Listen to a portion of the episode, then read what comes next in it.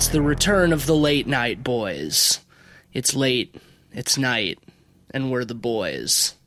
I'm Fitch the bitch, Matisse Van Rossum. I'm another dead maid, Ben Ooh, Sheets. good one. I'm in the parlor with a candlestick, Cleveland Mosier.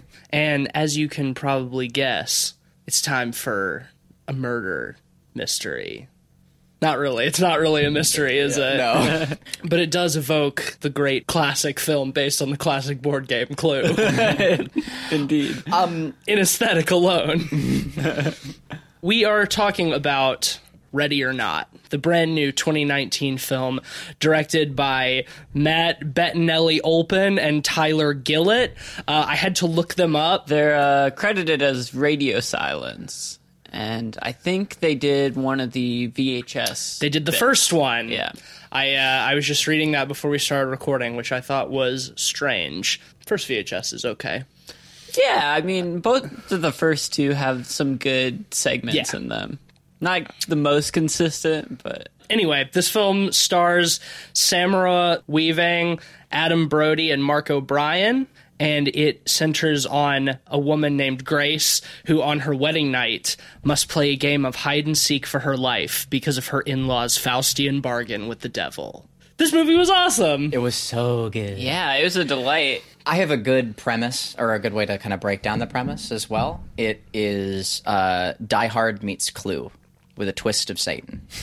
Yeah, that's fair. I, I was thinking through the whole thing, you know, it's very You're Next meets Clue with like a touch of people under the stairs, kind of evil rich people. Uh, for me this film has is like the surprise of the year so far. Mm-hmm. Like there have been a lot of great films so far this year but most of them i've gone into them expecting to be good. But i went into this with virtually zero expectations. We only saw the first trailer for it like a month ago when we went to Yeah, see something and like I've been getting bombarded with Hulu ads for it and I just went in hoping like well I, I just hope it's fun and uh, holy shit it was really fun It was Yeah, it was really fun. It was a delight. it was really fun, but it wasn't just like complete dumb schlocky horror fun. It was also like clever and well written and extremely well acted and with a legitimately funny script. Oh, the dialogue was ace. It evoked the the feeling of a lot of like concept, like goofy movies from like the late '80s, early '90s. Yeah. Um, I, I I felt like this would this would fit in with like any like of your like kind of like Spielberg esque kind of films, and it's just it has like a, a, a fun campy quality to it. Now, I mean, there's a there's a modern frame around it, like it's shot very modern. It Oh, has yeah. like a lot of violence that you wouldn't get away with then, but the character driven storylines, like the inter- the little interactions between everybody, it's the kind of like banter you'd get in you know like those '80s films, and I I. I I love that. More movies like that, please. and the violence is like reminiscent of exploitation films, I would say. Yeah. Like Yeah, yeah, really, it really over the top, uh, extremely gory, doesn't shy away from it. Oh, uh, what, what's Uh, the the term that they, they gave to like the, the new Tomb Raider games and battery porn? I think where it's just like the your your lead character is just getting the shit, shit kicked, kicked out, out of of the them. whole movie.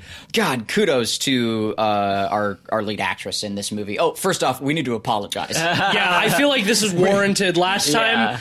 before we pre- when we preface this movie, was like we're like, oh yeah, it has not Margot Robbie in it. Ha ha ha. I feel so bad. mean, interchangeable fairness, blonde actresses. She does look very much like She Margot does. Robbie. She does bear striking but resemblance. She does hold her own so well in this movie. She gives a standout performance. Killer. Seriously. Really killer stuff. to be fair to Margot Robbie, like I haven't seen her in uh, too many of her, like her dramatic performances. Oh, she's amazing in Wolf of Wall Street. That Yeah. is true. She's That great in Wolf of Wall She's quite good. Street. Okay, that I have seen. I I forgotten about that. I But- thought she did a yeah, pretty like- great job in I Tonya too. I thought that Yeah, movie was okay, yeah. but I thought she did really well. Margot Robbie's a great actress, Yeah. and I did absolutely think that this movie had Margot Robbie in it the first time we Yeah, saw the Yeah, trailer. no, me too. I, I was But, uh, very I- surprised when you said that wasn't Margot Robbie. I feel I feel bad for making light of it because Samara Weaving is really fucking good in this great. movie. I can't Yeah. wait to see your next film. I I was really impressed by the cast cast all around.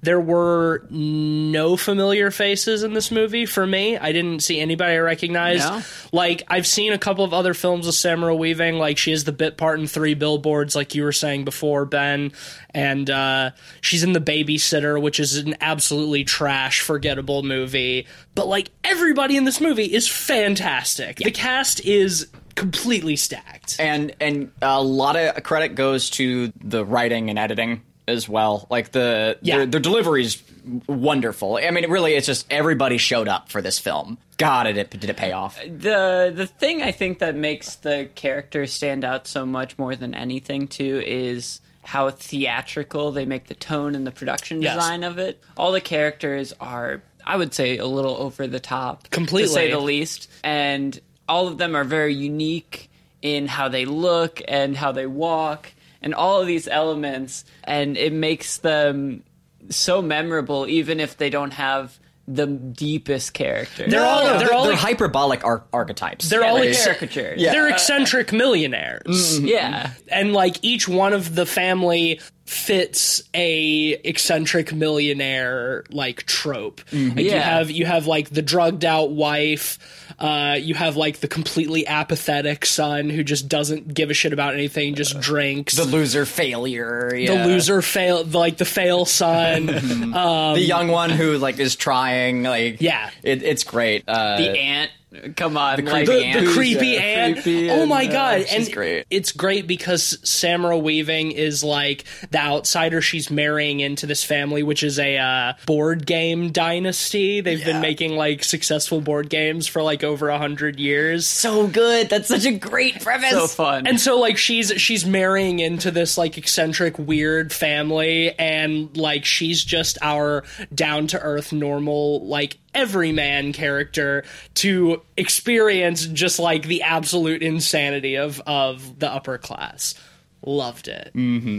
it makes it feel almost like a stage play at times. Mm-hmm. Like th- this is something I could definitely th- see in a theater, especially with the big murder mystery type of characters. It wouldn't be too hard to adapt for the stage, I think. Like that that being said, like this this particular film is very large and it does have a lot of like big set pieces, Yeah, but I think you'd want it to be like on a. It would need to be like a budgeted stage play with like one of those like revolving sets. But, sure, but yeah, but the, the God, I'd love writing the writing is sharp. The writing is sharp enough, and the characters are. Uh, interesting and fun enough that it would translate really well to the I think stage. they make great use of the medium though, Mm-hmm. doing it on film because you get to really explore the environment of this giant ma- mansion, which is super fun. There's Yeah. like hidden quarters all over the mansion and a dumbwaiter machine. Uh, and, and also like those those micro shots and like for like the torture sequences, you want that those up close moments and like the the to play up all the the gruesome elements. Like it it does a great job of like I was really really, being not expecting how gory some Me parts too. of it were going to be. I know. I I found myself really taken aback in like the best way when I had been, I think rightfully so, laughing my way through this whole movie, and then it gets to the part where she falls in like the the goat pit where oh, they've been throwing yeah. the dead bodies of all the goats they've been sacrificing. And like she's been the little kid shot her in the hand and she's trying to climb out and the ladder breaks and she throws her wounded hand up onto the oh. onto the rim oh. right on top of a nail that's mm. sticking out mm. which not only is just like a really fantastic like twist that you don't see coming at all but also like I went from just like so jovially enjoying this fun movie to like horrified for the character. Like like you said they they focus so much on it. Seeing her fight her way out of that pit and like bandage up that hand. And I mean her performance is you know what really pulls it all mm-hmm. together. But like I I went from having such a good time to being aghast for the protagonist I- I and just like horrified. I would have been like particularly bothered by it. Like I said, like it's it definitely fits in that hallmark of like those like battery porn sort of sequences where they just send your main character through hell and back, and just like, everything. yeah, she just I gets more and more would've bruised. Had umbrage with it if it wasn't for how good of a job like she does at like maintaining your enjoyment for this character with just the, just the way that she groans ah, she never sounds like a victim. She always sounds like so fucking angry and frustrated and just generally like pissed and exhausted. And it's Yeah. it's great. I Her love screams are generally screams of rage. yeah, and, not fear. Like she yeah. feels like a like it's a like a Harrison Ford esque like protagonist. She's just like fuck this. Like these guys are going down, and I love that. She really it. Well, I she didn't feel like an actress faking it. Like it felt it felt really genuine and fun. I think what helps it a lot too is the fact that the villains are humanized to a degree and also they're completely incompetent. They're terrible at this.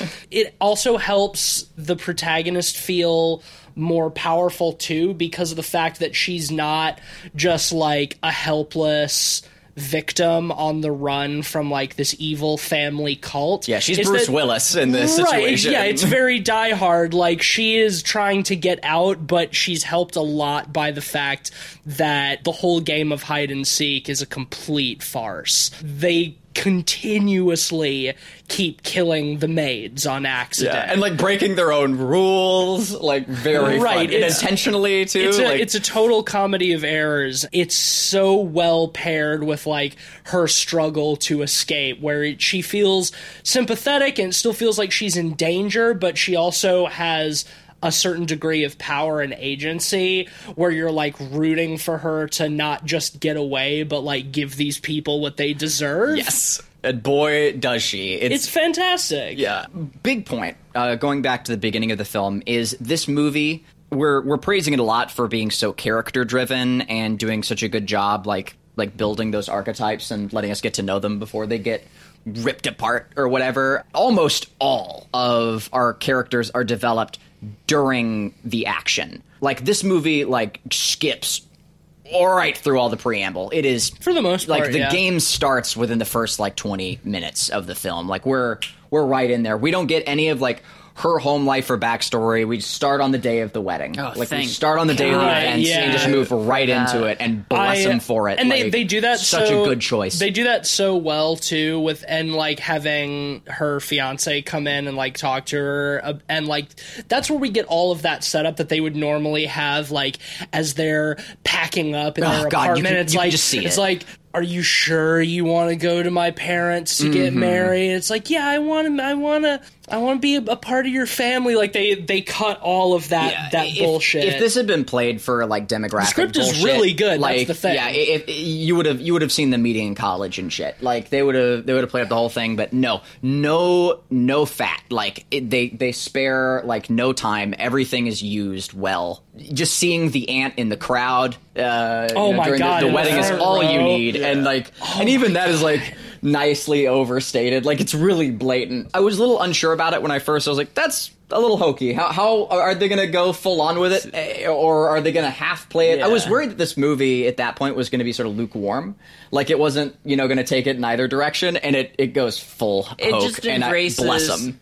it knows what movie it is and it really Right. leans into that in a great way like it knows the premise itself is hokey and campy Right. so might as well just lean into it you know emphasize that stuff we don't need a huge backstory for those these people No, we we know Yeah. who they are. And our, I think- think I was surprised we didn't even get one for our lead actress, but we really don't need one for the same reason. No, we learn everything we need to you know. about her just from observing her, like you should. Yep.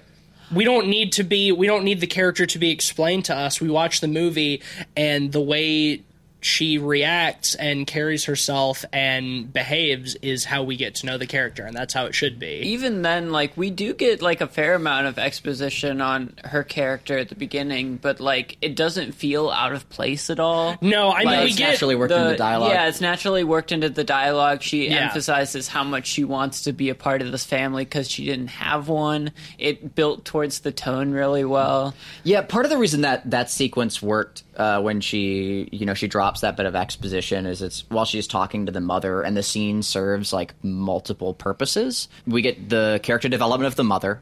And like her kind of outsider perspective and being like the southern person and the the play up with the cigarettes also uh, the delay of her exposition and the talk about like community and the family, which ties in with the mother's character very directly. Right. Um, uh, and specifically because she sort of uses that the mechanism for for the son's turning. So like it just for such a dumb schlocky thing, like it's very very well thought out. Man, I, there are so many little details I could break apart, like just like why these moments were so good. Um, Well, here's here's a big thing that I really wasn't expecting going into the movie based on the trailers. I totally expected all of the villains, the whole family, to be cartoonish, and they aren't really. And I think that serves to the film's credit. They're over the top, very much. They're mm-hmm. eccentric, but they're not. They're not Snidely Whiplash. Yeah. as a comparison Yeah. that we like to make. Mm-hmm. I think they do a really good job of that in the beginning with showing how a lot of the members of the family actually very easily do warm to Grace and that they want to be welcoming of her into the family. And it's only when they do the ritual and the box tells them that they're going to be playing the one game where they have to like hunt her down and give her as a sacrifice most of the family seems like that's a buzzkill. I think i, think towards the I end agree. Like you- we I- get we get like a different reaction out of each of them. Like just yeah, the, the way towards, the characters towards the end it started there there you sort of start to pull some layers off of that and you see that like really most of them are are more evil than you know than they're than you're led to believe at the beginning. Well, even if they don't want to kill her, they they still have it, there's other it's a realistic degree of self-interest and sort of apathetic towards the whole Yeah, thing. they they that feel feels real but that but uh, like when she draws the hide and seek card and everybody who has been like so like merry and friendly and like everybody laughing and joking moments before it's just like that's is sort of like a down like a downcast on everybody they're like oh shit well you know we have to make a sacrifice now Yeah. like it it's Bummer. and that's and like I was expecting that to be like, oh, they planned it all along. Mm-hmm. That this is like a rite of passage, and that oh, we get to hunt down and kill another victim. It's another our- most dangerous game. for our satanic sacrifice. You know, like that's what I went into this movie expecting, Same. and and it's not. They're all very over the top and weird, fun characters. they're definitely character uh, caricatures, but they're not cartoons. no, they're They not. have a good they're motive. cartoons. Yeah, They're being driven by Um, like a, a fun uh, motive that keeps things Yeah, well, and the I guess spoiler alert uh, a little bit. like go see the movie. Uh, yeah, just go see the movie. But uh, I think when it, it's revealed that it they either have the choice between her or all of them dying. right. If they don't complete the ritual by sunrise, they die. The whole Yeah. family dies. Yeah, it makes it more complex than just oh Right. we're evil Satanists. It's They're like- doing it. They're doing it for self-preservation. Yeah, yeah, and I think that makes Which is it- natural because Samara Weaving is doing everything that she's doing for self preservation as well. She's just trying to survive. Yeah, and I think it works really well because we know this ritual exists, you know, and stuff, but we don't really know in the movie if it's real or not. Um, Right. Of course.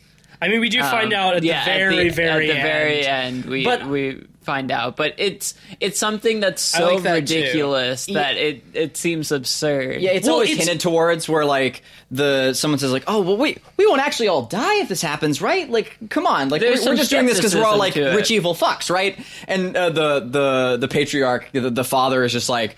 Well, no, the you know our, our cousins or you know the the Levalshowitz or whatever they you know th- things didn't end so well for them and like someone's Right. like oh they just died in a fire right it's like no it was way worse than that Well, But- I, I but, love like, that. I love that that's little all bit you too because you don't you get you don't give much of that, but it also implies that like all of these really rich accent like wealthy They families made deals they've with the all devil. just made Yeah. deals with the devil to for their success perfect. which is which is fantastic because it's like the perfect like right amount of tongue-in-cheek commentary on the fact that most rich people in real in the real world don't care about the lives and deaths of uh, the rest of us you know Um, oh, uh, one thing I wanted to mention is how much I love when they start the game.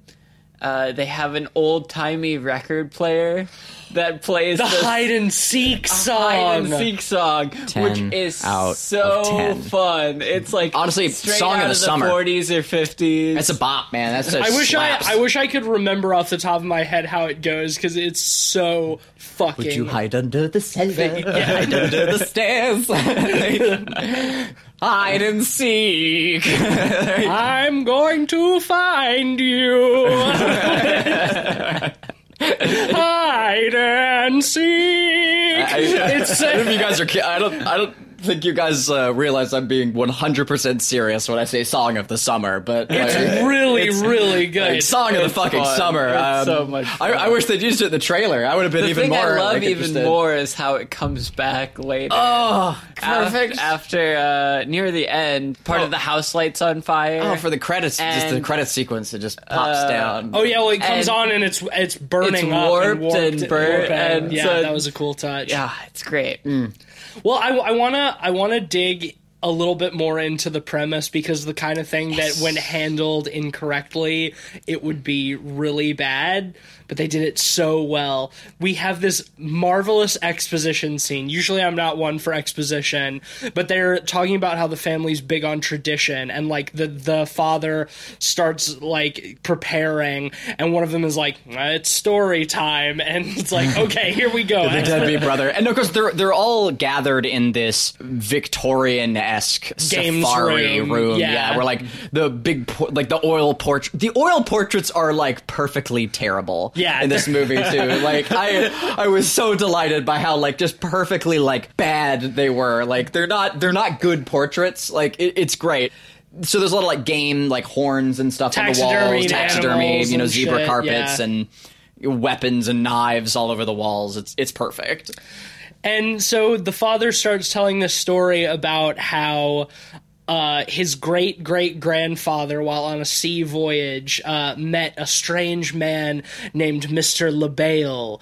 Uh, and through their shared love of games of chance, he made a a deal with Mr. Le Bail for like the family's success. And they make it like real mysterious. And it's like, fucking deal with the devil. Oh yeah, I mean the, Like, the movie starts like the the opening credits are it's scrolling over boxes of games, and there's one that's just got like a big like image of Satan on it that says Le Bail over it. Le Bail's Like, Gambit, from from yeah. the very beginning. Like they're they're not you know trying to hide it, and I love that. No, no, no. Well, the movie's not trying to hide it. Like the the father obviously doesn't come out and say. In fact, they they take a lot of care to not say Satan until the very end. To the fact where somebody's even like hails and gets cut off Yeah. before they do it, which I thought was great. But the movie is not under any illusions that it's not about satanic worship. Yeah, and that's that's the beauty. That that really is so such a good touch that the film is fully aware of it, but the family like feels like they're being clever, and Right, like they're being secretive it. about it, and they're like, yeah. "Ooh, we have a secret," and like the movie's just like, "You you know what's going on," and that that was excellent. Well, I love it because it's it's the kind of thing that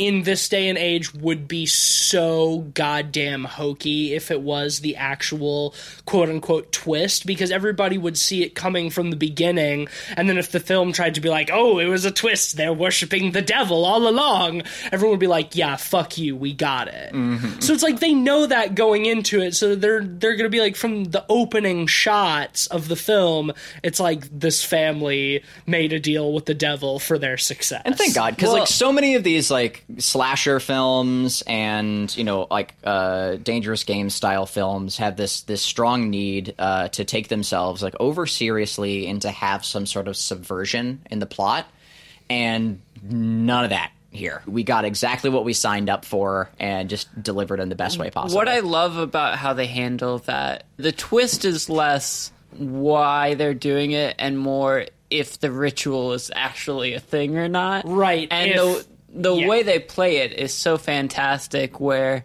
they have to kill her by dawn or else well when dawn rolls around they haven't killed her they open the window shades and dawn is there I love it because like the the the aunt like like cringing and They're all like is, like, cringing in the sunlight, up. like waiting yeah, it's like for hunched over to and like pulls the curtain back like she's gonna fall over like Like she, Nosferatu she already or looks like she's in yeah. pain and they're all like yeah like you said cringing and like groaning in agony like because they they've already just like assumed the sunlight is going to burn them and they're totally fine Well, right, and that's that's another uh, a great point is when that happened, I was like, oh. So it really was just bullshit all along. There was no supernatural powers. These people are just like Just crazy murdering people for oh, nothing. Oh, that's so great. I'm actually so okay with that.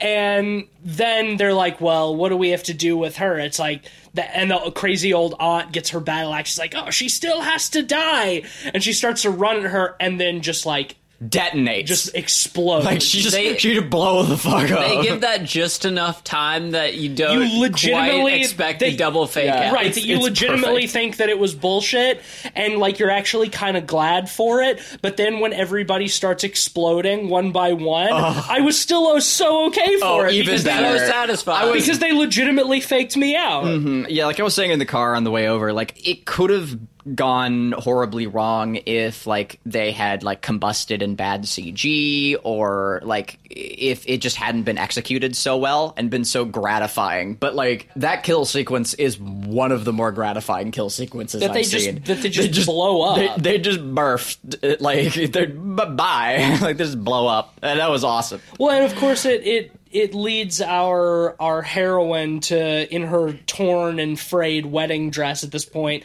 to just be completely covered in blood from head to toe, like which is you know she has to uh, be. There's an awkward pause afterwards and just a piece drips off the ceiling a piece of flesh falls from the ceiling Like- onto the table. The comedic timing in this movie is so on point. excellent. From from the acting to the editing, like the timing is immaculate. Mm-hmm. It's like it has the same kind of comedic timing that like comedies from like the 80s had like airplane and shit like that. It, it reminded me of Clue. Yeah, in terms of yeah. comedy, like it has that same sort of comedic where where like cuts are punchlines and you brought up their delivery earlier cleveland like everybody's delivery is so on point it's a lot of it is just like so extremely dry i laughed so much in this movie Yeah, me too. I thought the script was excellent in terms of dialogue. Going back to the the opening sequence, or, not not the opening sequence, the uh, the exposition sequence where they present the uh, the game box. Uh-huh. I did have a good name for that. Uh, the the lament confungir the, the fuck. Um, let's try that again. The lament configuration. I think that was funny. They're passing around like this puzzle box, and the whole thing is like you put in a blank playing card, and it takes out like the game. I was like, it's literally the lament cube. Like it's a Yeah, puzzle Cleveland, box. Cleveland leans over to me. He's like, "It's the lament configuration." Like, it just is. Like Um, where's where's Pinhead? I, I did I did think that was really funny and also like a nice touch that the game is out of the control of of the family too. Like everybody's making light of this. Like this card, there's only the one card and it never gets It's only one bad card. No Most of every pretty much everybody who's there in the family has only experienced another hunt like once, like 30 years before this. Yeah. They're explaining it, they're going around and like the other people who have married into the family is like, "Oh yeah, for mine we played chess." And the Fitch guy, Fitch the bitch was like, "Oh yeah, for mine we played Old Maid." What the fuck is Old Maid? so they're all like joking around and then she like pulls hide and seek and everyone's like, "Oh shit." I loved it. I Yeah, thought it was it's so good. Um, one of the characters I think that was written maybe the best out of the movie, or at least my favorite, was the butler. The butler Um, was awesome. There's this amazing scene where she's in the kitchen hiding, and he comes in to make some tea, and he just starts like whistling 1812 overture. yeah, really loudly. She's cocking up this gun, readying this big rifle with the largest bullet. Yeah, it's, it's a, like it's an an elephant elephant gun. gun. Yeah, they're just hanging under the the oil painting of like the the great great grandfather or whatever in like full safari gear, like standing over the corpse of a tiger. Yeah. it's it's so over the top. Love it. It's the most dangerous game for sure. Yeah, and it's just such a comedic sequence of her clicking the rifle and distracting him for a second, and then him going back to whistling really loudly. and her like crouching around the counter like as he walks Yeah. around to like cut apples and things a very It's- it's very a- reminiscent of like the the velociraptor sequence and like the original jurassic park It is, just like it's- that crawling around It's very tense too, and like you said, she keeps like trying to load this massive elephant rifle, and it like keeps making sounds, and he'll stop, and then he'll go back to to whistling, and then there's the great moment where like it happens again, and there's like a really long pause, and you're like waiting for him to go back to whistling, and then he's just like just like starts hollering. That was another one of those oh. moments where I just lost my shit. It's great too. The timing like, is so perfect. it's perfect timing, and too, like if you're familiar with like the song in classical music, like it, they everyone use, is, everyone- of course, yeah. like they use actual cannons for the hits, Right. And so you're waiting for like the part where like, oh, his head's gonna get blown off. You're gonna get the the elephant gun's gonna fire. It's gonna be awesome. And of course, there's that wonderful subversion where she she comes up to pull it and. He's like, oh yeah, go the, the bullets are for show only. the bullets are for display purposes only, which is great.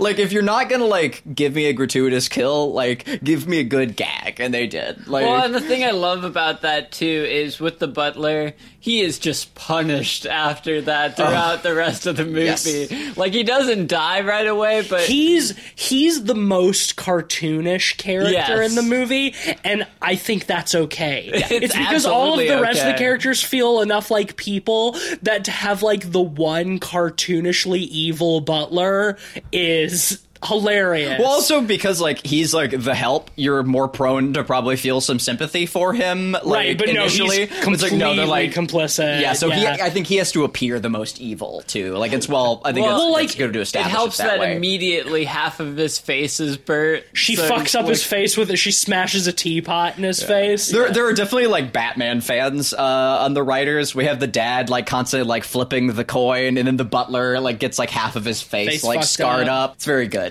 I also love how the the whole 1812 overture thing is a setup for the butler's ultimate defeat, which is maybe the funniest scene in the movie. is when he has captured her again and he has her in the back seat and she's been drugged and she's coming out of it and he has his phone sitting up on the dashboard while he's driving and the whole family is on FaceTime. And he's just bragging to the family about That he's he like, captured. caught her. like, he's like, yo, Oh, yeah, I'll be back in a few minutes. and I'll repair the gate later. Yeah, and like and all he, of it. and he cranks up the radio and he's just blasting 1812 overture and he's like conducting and everything and you see her start to sit up in the back seat and the whole family's they're all like turn the music down look behind you and he's just like ba ba ba ba ba ba ba ba ba allowing her to kick him in the head causing them to have a car accident that kills him it's perfect It's great. it's so matches funny. the tone of this movie perfectly. I It's think so if they funny. were more serious with the tone, that would never work. But, that being that being said, that's an excellent segue into that this movie did actually uh, make me feel things for the characters a couple of times, which I was not expecting, especially considering how campy it is. I already talked a little bit about like just watching the protagonist get like torn up. Watching her like get hurt is very visceral and painful. But also like when her husband betrays her at the end. yeah, That got me a little bit. It felt like a betrayal because for whole the whole movie he's been like trying to help her because he's been the outcast. Like he left the family. He feels like what they've been doing is fucked up. You know, he has that great scene where he's like talking to his mom while he's handcuffed to the bed. And he's like, I don't know, one day I just realized that I was chanting while slitting the throat of a goat and that that felt normal to me and it scared me. So I got the fuck out. It's like, okay, great. That's believable. It's realistic. By the end, his brother has sacrificed himself, which you totally called Cleveland that he would be the hero. You I called did. that at the very beginning of the movie. Yep, the first scene he was in. He sacrificed himself to free her I'll explain why too. and she has escaped like her husband is there like they can leave the house and he's like man, you're not still gonna want to be with me after all this, are you? And she like kind of hesitates.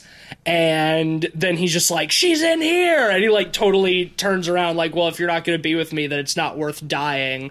So I guess and losing the I'll- rest of my family and losing over, the yeah. rest of my family like if i can't have you so you know guess i'll i'll uh, get into the whole satan thing in the end after all and i legitimately didn't see that coming and i legitimately felt betrayed for the character They I foreshadow it well because uh, with the ant. Yeah, the, the ant does deliver that. The fact that when he was a child, he he was the one who saw Lucifer in the chair, and also the fact that the opening of the film, Margot is like saying like ironic. Robbie? Oh shit! What's her? What's the this actress's name? Please cut this out uh, out of respect for the actress. Um, samara weaver S- uh, Samara. samara samara samara, Samara Weaver. Um, uh, Samara Weaver is uh, in front of the mirror, ironically reciting vows, and one of the, the things like, "And I'll tolerate your family," and like your your brother who like kind of, I, I get the vibe like hits on me or something. She says, your alcoholic brother who hits on me yeah, and and so like okay, so we we know immediate before we even meet the brother that like he he potentially like has a thing for her or something, and uh, so might be more inclined to want to like to help her in this situation. And then as soon as we meet him, we see that he is sort of like the the one who is sort of apathetic towards the whole family situation and kind Well, of thinks that I- maybe they I- do all deserve to die and would be willing. And so like he's he's sort of primed in that situation. And then when he doesn't help Margot, when he doesn't help. S- Samara Weber, like Weaver. Weaver. God damn it! I'm, I'm working here, guys. I'm trying. I really would. I just for the, for the actress, I want to I want to get her name right. Um, uh, for when when Weber, uh, when when she does, when when he does. Fuck me. when he does like betray, uh, or when he does take in Weber, it's because the father is still there watching. And so, uh, this is Weber Kuts. you keep saying weaver What is that you said? weaver Weaver. oh. My mistake. I'm not gonna mistake. get her name wrong. Oh no, Troller, I'm so sorry. Oh dear, oh dear, you can leave that in. Oh, I'm gonna. Please do. It's fine. It's Well, good. Well, they- they also- Weaver, not Weber. They this isn't this isn't Weber Cooks. They This is- also foreshadow uh, the betrayal really well with the ant. They're talking about how he's always the, been the good kid, and we should have known better. And the ant has a little bit about how she was in the exact same place as him. right well we see she's that like the most ago. satanic. It was her husband who was being sacrificed at the very beginning of the film in the flashback. We learned that at that point. And she didn't want to do it right away. Right, and she says that she should have, she would have, if she realized she would have killed him, you know, Herself. herself, yeah. Yeah, but after it happened, she regrets not doing it herself, and that comes to light in a really clever way. I think I, I- like how they foreshadow that. Yeah, no. In in hindsight, it's really well done. I didn't think anything of that at the point at that point because that's still well in the part where you can you still don't know if the whole satanic bargain is like legit or if it's just bullshit. You know, she's played up as like the super satanic character. Like she's she looks comical. Uh, she's great. I love her. That was the big thing in the flashback at the beginning of the film too. We see the the older brother protect his younger brother. Right, puts him in the in the cabinet, but then he still rats out the guy who's on the run. He calls for the rest of the family to come get him. So that also sets him up for having the redemption arc, Exactly. which he does. That was maybe that was one, of the big factors. one of the most where, I was able to call it. So one of the most predictable things. I, I just did think that was funny because like you called it you called it immediately. I I I a- agreed with you a ways into the movie, but like after that first scene with the older brother, you just leaned over to me like he's gonna be the hero. I was like, okay, yeah. It was just that, that that seemed enough for me. Like he you got it, man. Like he- you nailed it. He, he was immediately portrayed even as a child as being protective of his younger brother, like clearly a, a virtuous soul to to some degree. Even that being said, I I called it, but I still think it was well done and well executed. Like, Totally. and him being I didn't have a problem with it. And like he he, he should have died where he did in the film, and yeah, it, it worked quite well, and it, it created just uh, more dynamic villains. And while the the betrayal of the husband at the end uh, did take me by surprise, and I, I felt betrayed for our for our heroine, I think it was the right call because not only is it a good, strong, dramatic moment, but also like it really does like provide for the best thing at the end of her walking out. Alone, the covered in blood, Well, as the house here's the burns deal, like, down he- behind her. Like he it wouldn't have been as good if he it was morally reprehensible from the beginning by inviting her into this situation. Right. He there there really was little to nothing stopping him from telling her beforehand if he actually gave a shit about her. Uh, telling well, I- her- No, no, no, no. I think I, I mean, in inviting someone into a murder party. I think they give good justification for Yeah. it though, because he he says when he when she first does find out in a very earnest moment he says if we hadn't got married you would have left me and if i had told you you wouldn't have done this right, and that's that's a selfish motivation. it's selfish but it's still it's very Because if he actually cared about her, he would have let her go.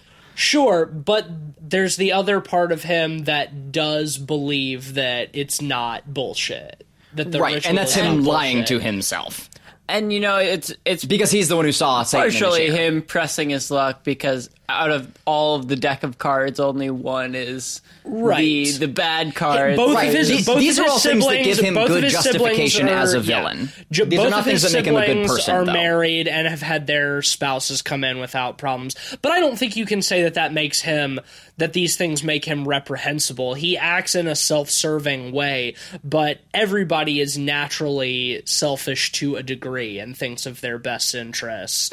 I mean, when it's like To at the expense of like the but, like the potential like roll of the dice death of your loved one, though. it's a shitty thing to do, but I don't I don't look at him as like a as a reprehensible character. I think he's a redeemable character. Selfish and stupid, and I mean by the end he does betray her and dies and Yeah. dies for And it. he and I think that that's good, but I don't think it I, I don't think he's like uh, an evil character. What, what I'll give you he- is, I think he is an evil character at that point, but he is an evil character who is capable of redemption. And the twist at the end is that he does not choose redemption. Himself. And there, I agree with you, and that is still a surprise.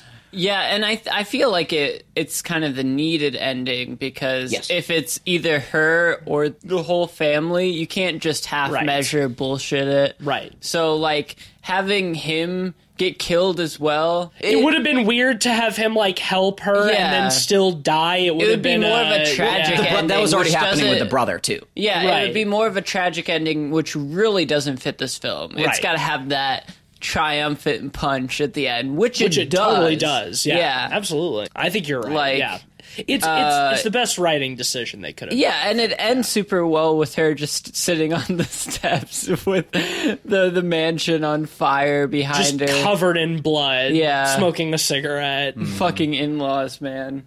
Yeah, Oh, yeah. the movie ends with a fucking pun. Yeah, or not a pun, but a gag. Yeah, Like- no, that was that was perfect. Yeah, the A one-liner. uh, a cop or something runs up to her and is like, "It's like, what happened? Are you okay?" And she's like, "In laws." Cut to credits. Yeah, it was great. It's like Die Hard in a lot of ways, and is perfect. And guess what? Die Hard's a great fucking movie. yeah, it- no, it's incredible. Like, so But like to end it, the, it's the perfect kind of film that should be ended on a one-liner. I think. Mm-hmm. Yeah, no, I'm totally on board with that. Do you guys have anything else you want to rate? nah, I'm I'm good. I'm, good ready to, go. rate. Yeah, Yeah, it's just a lot of like gushing about good stuff. There's, There's plenty more, but I mean, Tons more I we can could talk s- about all day, but we'd like- just be rehashing the scenes of the film. Yeah, I'll I'll start by saying like definitely go see this movie. It's well well worth it. I was very taken aback by how much fun I had and also just like how well written and acted and edited and everything this movie was totally exceeded my expectations. It was fun in the ways that I wanted it to be, but it it was so much more than just a fun dumb horror film. Surprise hit of the of the fucking year for me. Four and a half out of five pods. Yeah, I'm gonna mirror that sentiment entirely. I thought this movie was a ton of fun. I was not expecting it. The one of the biggest things is the trailer. It seems like it shows everything in the movie to the point where we were like, I was like you know- counting kills in the trailer. I was really jaded yeah. I was we so jaded like, over that oh, trailer. what's left in the movie? And the thing is, there's so much left in Oh, the movie, tons. and that's such a testament to how much is stuffed into this movie, how many fun, memorable moments and great set pieces and all of that stuff are stuffed into this movie, and I think it's all the better for it. It masterfully pinpoints its tone super well. It knows what it is, and it's just so much fun. Four and a half out of five for me as well. Well said. Uh, I'm just gonna I'm gonna mirror your mirror with an addendum. Actually, no film is perfect, but this film was fucking perfect for me. I'm giving it five. E- even though I called stuff in it, it it did it really well, and I, I felt like I I sat down at a restaurant and I ordered a steak, and I was expecting a decent steak, like a New York strip, and I got filet mignon. I'm over the moon with this film. I'm gonna be telling all my friends about it. Five pods for me. a powerful average of 4.7 out of 5 pods. This is opening night, isn't it? When we're recording Yeah. this, No it shit, just came out. Um, so by the time this episode comes out, it will have been out for like 5 days. Go fucking see this movie. see. Yeah, like Tell it deserves friends. it. it. I hope it does well. Me and too. and it's uh, yeah, I would definitely say go see this movie in theaters. It's, It's, getting a, a, lot of trailer coverage, so hopefully it's a it's a fun theatrical experience and yeah i i i would say like i want this movie to do good i want it to have good box office yeah because like good more reviews. movies like this would be great. yeah uh just like furthering the trend of 2019 being an extremely powerful year for horror films And we saw a like couple. we're fucking we're fucking eating and there's we're just getting started we saw a horror couple season of great trailers before this movie for horror movies at the beginning of next year. Yeah. between uh, underwater And uh, this Antlers. like underwater alien movie essentially. yeah Oh, and oh. Antlers, which is the Del Toro produced, produced one. yeah uh, underwater what's what's the film that has the liquid oxygen in it and this the reflective aliens in the undersea base The Abyss. the abyss it gave me really strong abyss vibes as well it was like the abyss meets uh, what did i say when we were leaving the theater um the descent The Descent. like, yeah, yeah. very strong very strong it, descent it gave vibes. me really hard alien The original vibe, like alien original vibe alien with the vibes. aesthetic, especially. And we, I we saw like some egg pod thing I can't. I can't say like this movie might come out and be total trash. It is coming out in fuck you. It's January, which always makes me nervous. But from aesthetically, aesthetically, it looks incredible, and like the trailer looked looked tense and spooky and great cast good. too Strong cast, and i'm a little worried uh, about tj miller but like he can do drama he can do it I have a feeling that you know. he's gonna be the the Comic somewhat relief comic dude. relief character who likely. dies Who relatively dies early on. Yeah, yeah. I, I wouldn't be surprised, but you know, I'm I'm open. I'm open to T.J. Miller being able to pull off TJ. Donkey Punch Miller, allegedly. I, I, I don't I don't know about that uh, rumor. I, I haven't heard that one. But, uh, probably for the best. Yeah, you don't need to tell me. I, I think I get it. Uh, yeah, there's and then the that other movie Antlers looked really dope. That was the first trailer I saw for it. Looked uh, yeah, looks excellent. looked like werewolf meets Wendigo kind of spooky monster movie. It looks looks fucking awesome.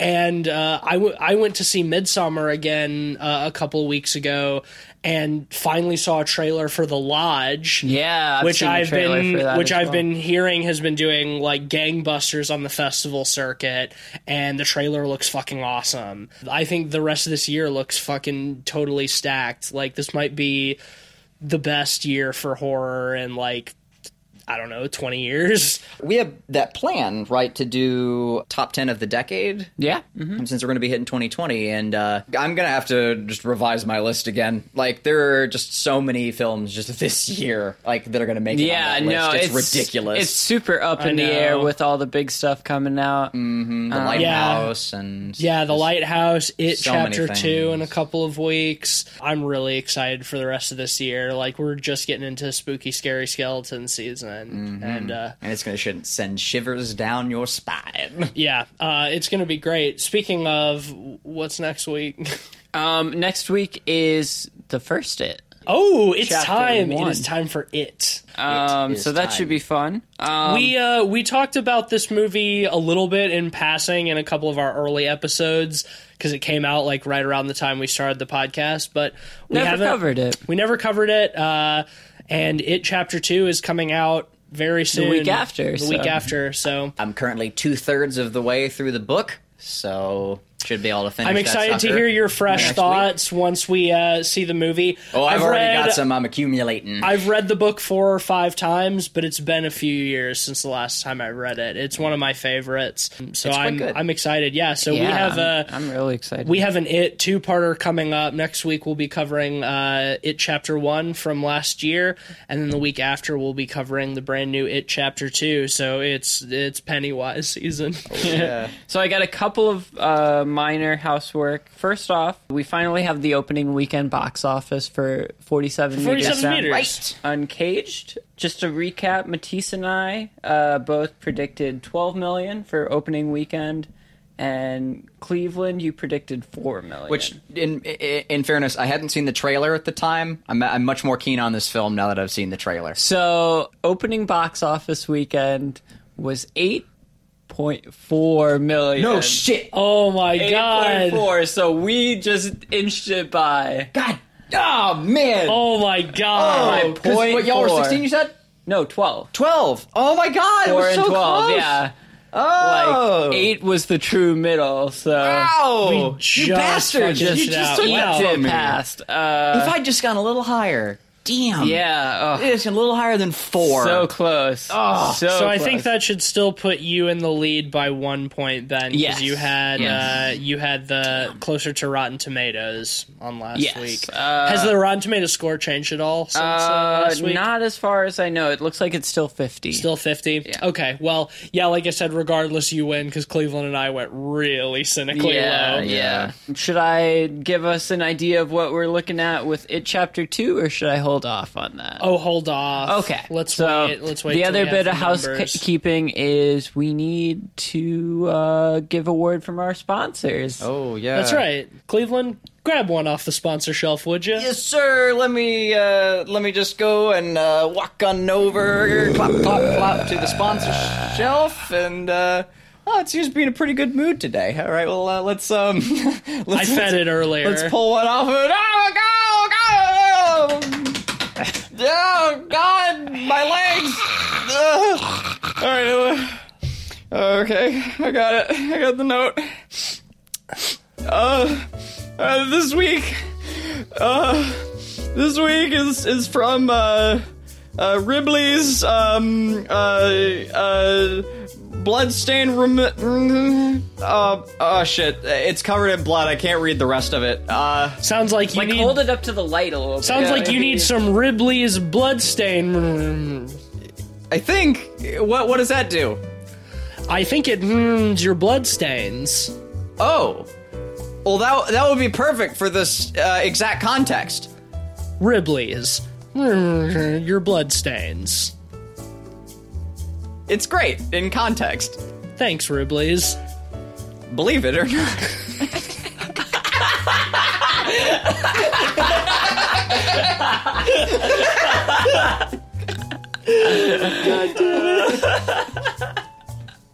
Or should I say believe it or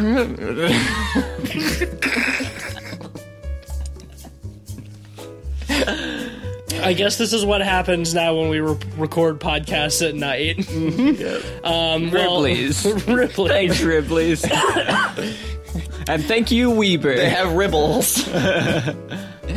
yes, uh, I mean definitely a big big shout out to um, uh, Robbie Margot Weber in this film. She really did a good job, and I, I just I mean thank you. Uh, She was fantastic. I- what can I say? yeah, um, and Go and just- see, go see Ribley's or not, starring Robbie Margot. I heard, I heard uh, Weaver. that underwater movie was directed by Ripley Scott.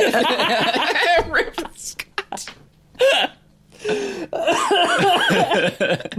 oh man, you know you guys, uh, you guys really really know how to throw out a good jest. You know this is really good uh, ribbergery.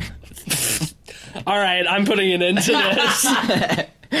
Ribaldry, ribaldry. Thank you, as always, for listening to this fucking farce of a podcast. if you like, if you like the show, then uh, take a few seconds out of your day to go on to Apple Podcasts or wherever you get your podcasts and leave us a five star rating and a nice review if you are able. We really appreciate that. Thank you. Follow us on Twitter at PodPeoplePod for some stuff. Uh, follow us on Letterboxd as well uh, at letterboxd.com slash podpeoplepod for a list of all the films we've talked about on the show with our average ratings and the links to the corresponding reviews. Uh, and you can follow me on Twitter at Mr. Van Awesome. And I'm at Mr. Sheets on Twitter. And occasionally you catch me tweeting for at Lightarc Studio. And when I'm not doing that, which is the majority of all of the time, uh, you will find me on Discord, uh, hanging out with uh, our fellow devs and friends, uh, working on It Stares Back and uh, hanging out with the community. And Now available on Steam. now available on Steam. Believe it, just just believe it, and get it while it's hot. It's it's rocking. I mean, honestly, uh, just read our reviews. You don't you don't need to hear it from me. Hear it from Let 'em everybody speak else. for themselves. Exactly. Um, All right. Well, that's it from me. if that's everything, then it's time for us to, Go and hide. yeah, ready or not, Hide and seek. here we come.